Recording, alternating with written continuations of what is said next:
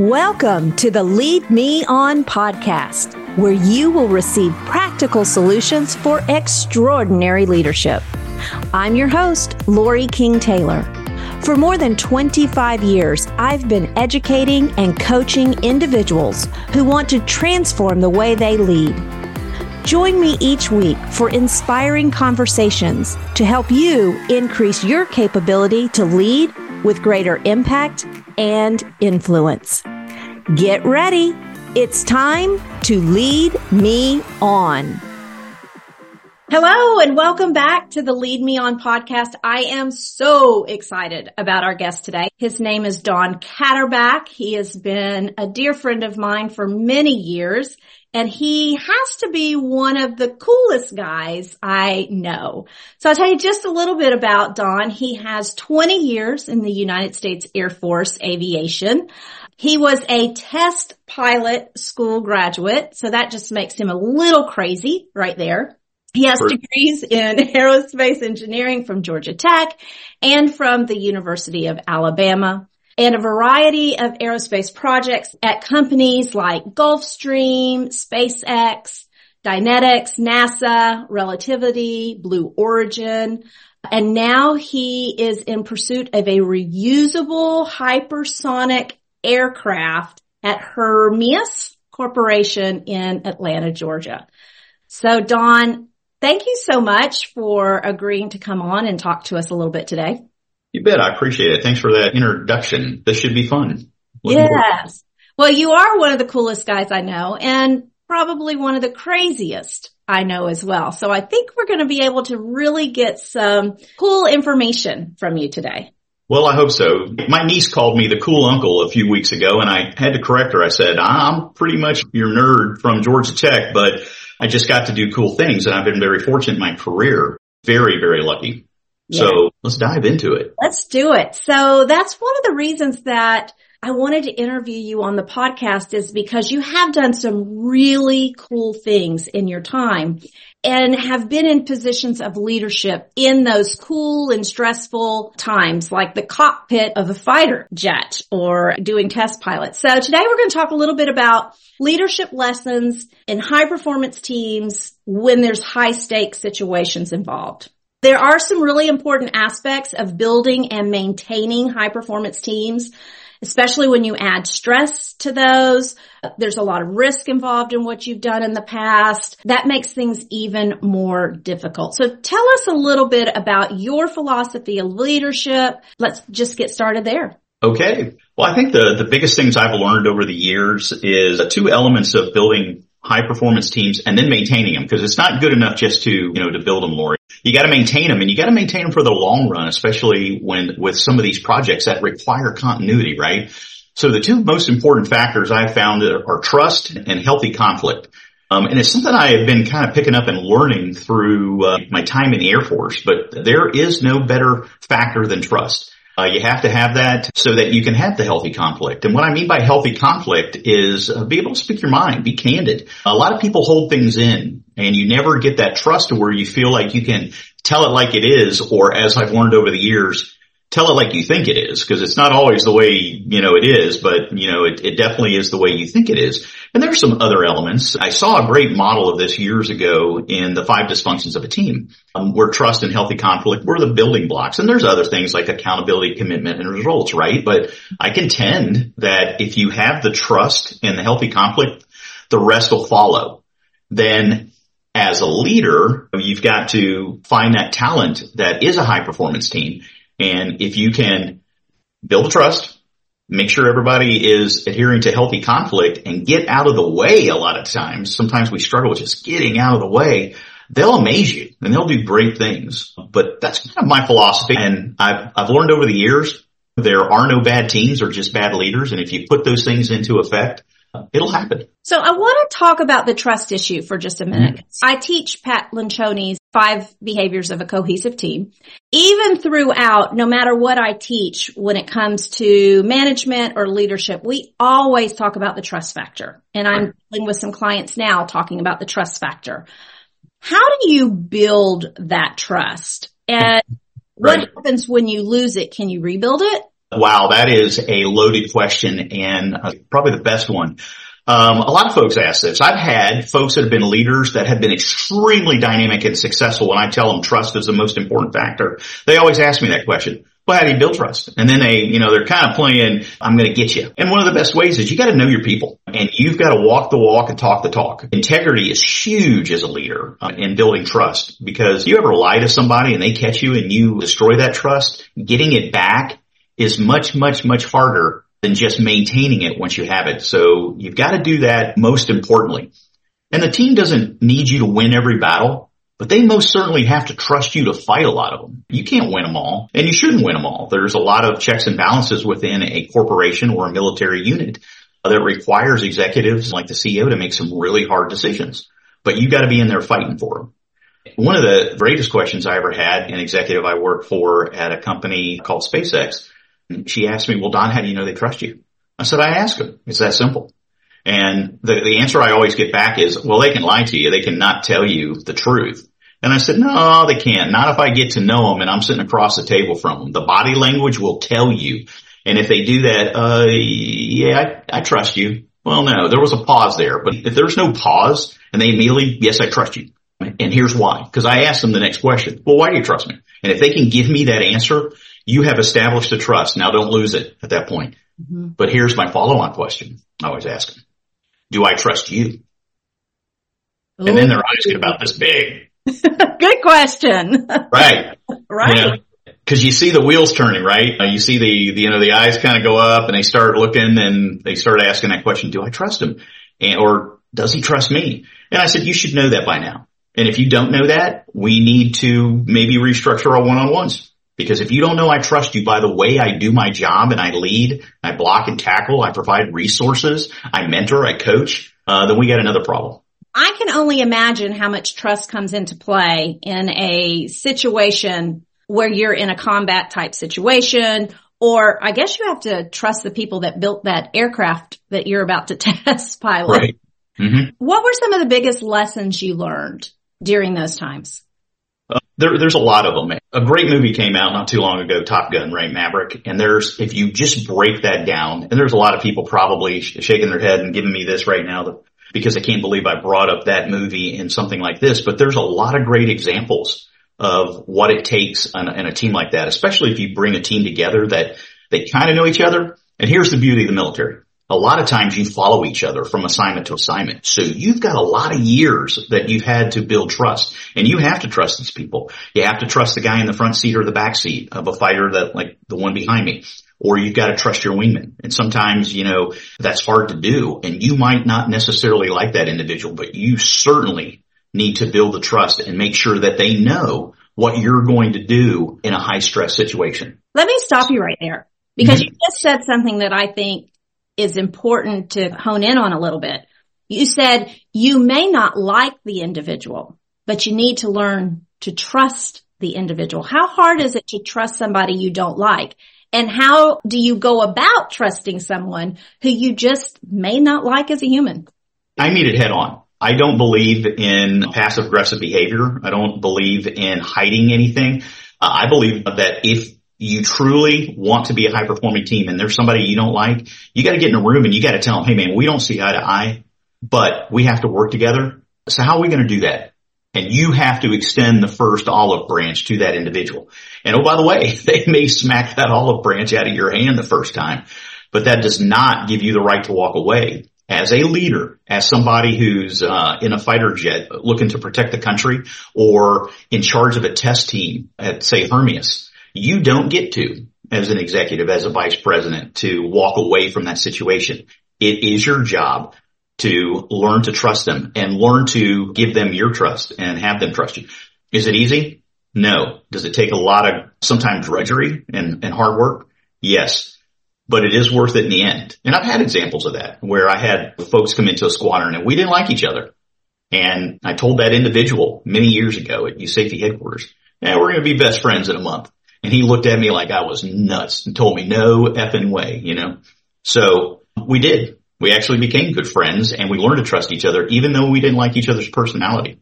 And uh, to this day we stay in contact. So what's your strategy for doing that? Uh, a lot of it is just slow, again, walking the walk and talking the talk. When somebody realizes you have high integrity and they can count on you, whether you like them or not, it happens. Period. It's human nature. There's no way. Even if you really don't like that person, but that person's done really good things for you. And one of those other models other than the five dysfunctions of a team is called the five levels of leadership. And I know you've looked at that one too. And you know, it starts out people follow you because you're on an org chart, right? Well, it gets to the top and they follow you because of who you are. And there's three or four degrees in between, right? Mm-hmm. So at some point they follow you and they are your friend because of who you are, not just because you're on an org chart. And the way you built that is you've done something for the organization that has been extra special. You do something for them and when you find out you do something for your neighbor or your colleague and they know you don't like them, well, they realize where you're coming from and they can't help but to either follow you or support you. Oh, I love that. What techniques have you used or techniques that you have for getting the most out of high performers on your team? And notice I said high mm-hmm. performers. Yeah. Well, one, you have to, you have to get those high performers on your team. So talent density, that's kind of the new buzzword I've heard a lot. You got to get that talent density. And then you can't tolerate mediocre behavior. So when you have a high performing team and you tolerate mediocrity or bad behavior, uh, that's a killer. That's got to go right away. You've got to exit those individuals. Uh, you've either got to turn them around and coach them or you got to exit them. And if you tolerate that behavior, uh, the high performing team is going to suffer. Uh, they won't respect you either. So again, high integrity, get the talent density, make sure you keep the talent density by exiting folks who are trying to hurt the team. And some do it passively and some do it actively. Here's one of the biggest is empower and get out of the way. And you've got to be able to do it. You've got to allow them to make mistakes sometimes. So uh, many years ago, I had a uh, young major enter my office and, and said, Hey, Cratch, um, we got a problem. What do, what do you want me to do? And he breaks down the problem. I said, well, what are you going to do? He goes, I don't know. The last guy didn't ask me that. I said, well, I'm asking you that. Get out of my office and come back and tell me how you're going to handle the problem. So, you know, an hour later he comes back. I got a plan. Here's what I'm going to do. I said, okay, that's great. Do that. And he goes, is that the right answer? I go, I don't know. I don't know if that's the right answer because I'm good, but I'm going to empower you and I'm going to let you go ahead and do that. And he goes, okay, well, let me ask another question. Is that the way you do it? I'm like, no, but I'm not you. And your way may work just as well as mine. So let's give it a try. And let me tell you, he wasn't real keen on going out and trying that because he really wanted just somebody to tell him how to do it. And that's not how we build leaders. That is not how uh, we find our replacements, which we should be doing on day one. So let's say his didn't work. How do you handle that? We take a look at why it didn't work. So we break it down. Could it have worked at a different time? Could it have worked in a different situation? Just because it doesn't work now in that particular context with those particular people doesn't mean it won't work in the, in the future, which is why I always hate it when people go, Oh, we tried that. Well, well can we try it again? Cause that was a different time. You know, we didn't have the money or we didn't have the resources or it was a different piece of hardware. Maybe it will work now. Tell me why it won't. But to answer your question is we would break down what did we do? Um, did we apply the, the solution technique correctly? Um, and then where did it go wrong? And could we have foreseen it and stopped it? And what would we do next time? And then here's almost what happens every time is we find out it wasn't the right solution, but the solution that it should have been pops up. It just pops out of it naturally and we go on. But if we never made a decision and we never implemented the solution, we wouldn't have got the boat out of the harbor. It would be still sitting there docked. Mm-hmm. So you got to get moving. Well, I know it goes back to the trust issue. Uh, one of the things I talk a lot about in leadership training is that they have to trust that if you are empowering them to make a decision, you are not going to throw them under the bus or fire them or humiliate them in front of other people. They have to be able to trust that they can go make those decisions and come back and learn from it and you're pulling on a, a, very good thread. There's a lot of folks in, in corporate America that would love to see you fail or they would love to use you as the scapegoat. And that's, that's happened to me before. But again, it's the integrity. You know, years later, folks will call me or want to come work for me or work with me or have me work for them because of that integrity. So you cannot violate that trust. You've got to take responsibility for the failures because it is your fault. Mm-hmm. You're the one that empowered them. You're the one that said, go do it the way you want to go do it. You just have to make those decisions and, and hopefully not let it get too out of control. One of the best commanders I ever had called me in his office right before we got started and he said, Crash, we got a really tough, high stress job to do. but you're not going to be successful if you don't make mistakes. So I want you to get out of my office and go make mistakes starting now. And I'm like, what do you mean go make mistakes? But he was serious. He says, if you know, if you don't make any decisions and you don't do anything, you won't make any mistakes. Well, we need to do things because we do have a high risk job, but the payoff is huge if we get out there and make decisions and execute. And he was true to his word. Now I will say this. He said, um, if you make a really big one, please let me know before the wing commander finds out. And again, true to his word, he blocked and tackled for me. He protected me. But we did some amazing things in that squadron that a lot of it I can't talk about because it's classified, but trust me, we did some amazing things because I was allowed to make mistakes and he backed me up. I can imagine though the one mistake he didn't want you to make was to probably crash that really expensive machine. No, um, that even with the eject button. no, you try not to. But I tell you, you know, test pilots years ago um, in the Chuck Yeager days and the Century Series fighters, it was you know kick the tires, light the fires, and go. And we lost a lot of test pilots. So today's kind of risk adverse situation, you, you don't want a pendulum to swing all that way. You do have to manage risk, and that's the things I think test pilots do a good job of is managing risk because they've been in those high stress positions. They've had techniques they know how to compartmentalize and focus on what's important at the right moment. And that's really how you get through those really tough things is you don't eat the whole elephant, right? Mm-hmm. You break it down into little pieces and then you attack each one and you do it in such a way.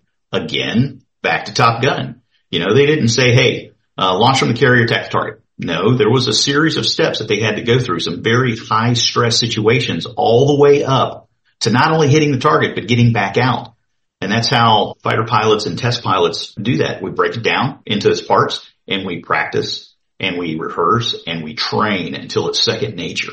And then there's those things that in the heat of the battle and the high stress, the things you don't have to think about, it's in the back here. Those things go pretty smoothly. And you're hoping that you can limit the number of decisions you have to make in those very tactical high stress situations. I love that point is that you spend a lot of time going through the scenario going mm-hmm. through the simulator, right? You probably spend right. a lot of time in simulators thinking about the situation and going through it over and over again. And, and we can think, well, yeah, of course you're going to do that if you're in a fighter jet, right? But how does that apply? How can we do that in a corporate environment? Same way, quite honestly every single problem we have to solve or everything single thing that we have to do in the corporate world has a series, usually incremental steps that we can break it down into its constituent parts and either assign it to people or the team goes through each step you know, sequentially. And, and sometimes, you know, you can parallelize ops and you want to, to bring the schedule down. Usually it's, it's a schedule pressure more than anything in the corporate world, right? Because if you're not adapting, someone's going to beat you there. So you definitely want to be, stay agile and find uh, ways of parallelizing ops as they call it. But there's basic steps and then focus and get your best people on those incremental steps. And then the, the entire picture usually comes together. That's just one technique that I've seen that works over and over again. Cause when it's such a complex thing, one of your things as a leader is to make it less complex, make it to where it looks easy and train to where you look like an Olympic athlete when you're executing. Do you think in a corporate type atmosphere, doing some forward thinking, thinking about what could be coming down the pike and preparing for that and spending some time in the war room type thing, mm-hmm. kind of going through scenarios and preparing yeah. for what might could come? That's imperative. We talked a little bit about schedule stuff because schedule is like almost the driving factor in many corporate situations. Uh, but I like to make it event driven. And that way it allows you to think more strategically. You can go ahead and make a schedule because you have to and you have to meet milestones and deadlines. But if you look at your strategic planning as event driven, like if this happens, what do we do? And you do a lot of what if drills. And you know, I'm in the middle of that right now. Uh, there's so many different ways the hypersonic challenge can go. Um, but we got to know that. And we look forward to if this happens, what direction do we need to go to stay viable and still get the mission done. So there is a lot of strategic planning and it should be something your VPs and above are doing. There's a lot of down and in. We'd love to stay with our first team because it's what we're comfortable with and, and then go in, but we can't. We got to go out and we got to go strategic as much as we can when you get to that executive level of vice president or above. You can't keep staying tactical all the time. But again, hire the right people to, to stay tactical and get those things done. I'm a big advocate of hire slow, fire fast. How do you, I see you going. Yeah. Trying to figure out where you're going with this. Hire slow to make sure you're getting the right people, right? Yes. Hire fast to make sure that if you have one of those people that are poisoning the team, are poison to the team, get them out quickly. We tend to have all this that we have to go through to be able to move somebody mm-hmm. out. How do you handle right. that kind of situation? I don't accept it takes a long time to move people out. And it sounds crass, right? It sounds like, well, you just don't care about those people. That's wrong. I do care about the team. And if someone's not performing well, maybe they're not in the right spot. That doesn't mean, uh, you know, I give them the pink slip and they're out on the door two days before Christmas. It means that should not be a surprise to that individual, number one. You've had these discussions and you don't just spring it on them.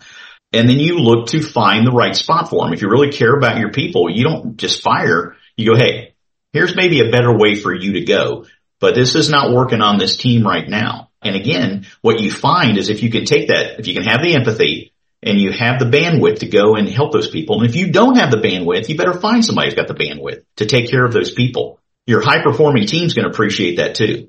I, I can't tell you, I can give you multiple examples where I had one of the highest performing technician or engineer on a team exit the company and morale went up.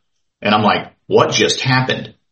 And what you don't know as the strategic or executive leader, because you really didn't dive deep down all the way down into the folks that are turning the wrenches, is that that person, although did very well technically, uh, was a poison to the team. Uh, they would badmouth their supervisors when you left. They would badmouth you when you left. When you left the room, you know, they would talk real nice to you to your face. And then as soon as you left the room, they would start uh, cutting into you and their supervisors and their teammates and yeah, they could, uh, the best wrench turner in the world, but they could not operate in a team. And again, I've let people go and morale immediately improved. So that taught me something. It also taught me to get rid of people fast who are, are bringing the team down. But it also said you have got, I, they didn't trust me enough. They did not trust me enough to come to me and tell me that that person was a problem.